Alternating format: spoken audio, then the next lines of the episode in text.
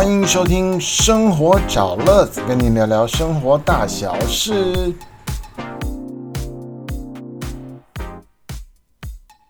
嘿，我是乐子，很高兴又在这里跟您见面了。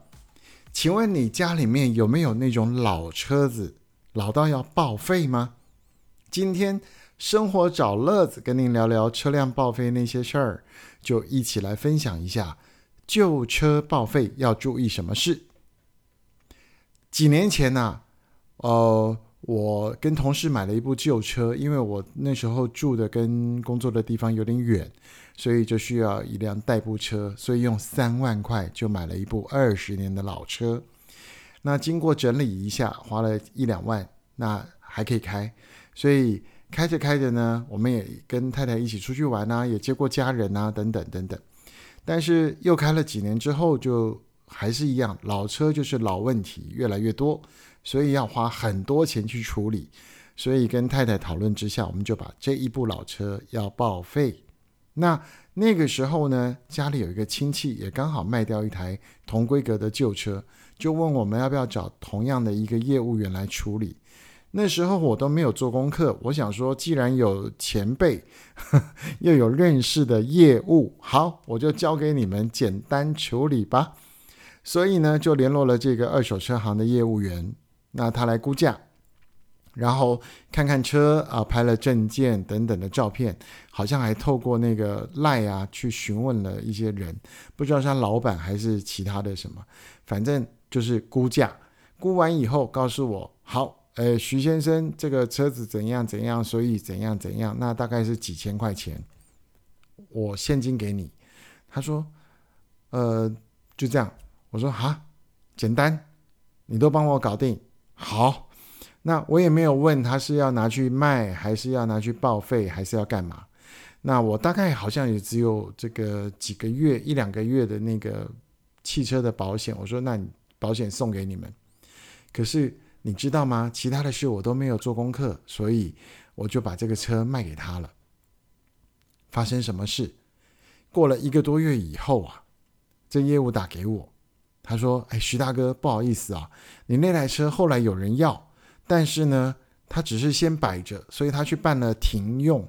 那停用的时候呢，政府要退那个你缴的那个牌照税、燃料税。那因为当初我们没有讲，所以你是不是可以转给我？转给我之后，我送给下一任车主，因为他已经跟下面的人讲好了。天哪，你你这个业务怎么？”就是这样吗？我心里真是想骂脏话。后来呢？后来也不好意思，因为当初真的什么都没有去问，也没有什么去讲，然后呢就这样傻傻的签了字。那都签了字，也就只好认赔了。不然呢，听说这个二手车行，毕竟他们这个处理一些麻烦事的时候，都也有认识一些人，我怕他们来找我，所以就认赔。好，那么呢？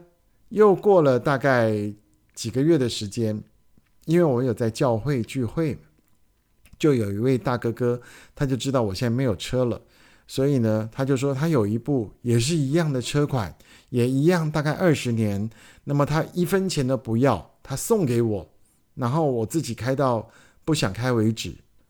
那我跟老婆商量了一下，那那时候确实因为家里可能有点需要，所以我们就接手了。那我还把他的那个保险费啊、税金啊，该给他的我还另外给他，因为一毛钱不拿真的不好意思。那么一样，去花了两三万整理了一下，那么又开了两三年，然后这种老车真的是老问题越来越多，漏油啊、换皮带啊等等等等。那么到一个程度，我就觉得实在没有必要再修的时候呢，这一次我就学乖了。先上网找功课，找什么呢？报废车怎么处理？是谁处理？要注意什么事？好，如果您不曾处理过这些状况，现在就听我来讲。第一个，网络上有很多报废车处理，有的只是二手车行，也许你在经过一些二手车行，它也有挂一个扛棒收报废车。那当时呢，我也去问过这种电话，他也是一样，只有报价钱，啊，说约了来看，那我就觉得不放心，我就继续做功课。那后来我就知道很多事情。首先，亲爱的朋友，你要找到一个真正在收报废车的报废车厂，也就是那种台白专门在拆车的。那接待员呢就跟我讲了，他说：“徐先，你要先自己去查清楚有没有欠税，有没有罚单没有缴，哦，这些都问清楚。然后你要开过来，还是我们找拖车去吊？啊，这样的话大概会差几百块钱哦。”我说：“哦，好。”那个几百块，我我我有点时间，我开过去给你。他说好，那你就一样，证件都准备好，行照、驾照哈等等。然后呢，呃，我这台呢，他听了品牌、年份、款式，他就说这种最小的国民车基本上底价就是五千。如果你这台车有触媒转化器，加一千。啊，你的轮框如果是铝合金的，我再加一千，总共最高七千。那你自己来，我再贴你车钱。我说哦，好，好，好，好，然后就开过去了。结果我那台呢触媒转化器被人家拿走了，就是可能之前车主不知道，或者是我在修车的时候不知道，就已经被 A 走了。那轮框也是普通的，所以就只有五千多块钱。那么报废厂影印了我的车籍资料、联络了方式等等，然后给我一张凭证。说他们确实收了我的车，我就凭着这张凭证带到监理站去办了报废。好了，这样事情算是圆满的结束了，而且是真正的交给报废厂去报废。但是呢，就在我离开报废厂的时候，老板娘还讲了一句话，她说：“哎，徐先生，如果将来有人需要这台车哈，那你可以领一点钱，你要不要？”支援一下，我说啊，什么意思？他说啊，有些人哦，你知道吗？现在政府不是有在鼓励旧车换新车，然后有五万块钱的补助吗？那有一些人他真的没有旧车，他去买新车，然后跟业务杀价杀来杀去，那业务要帮他省五万，怎么省？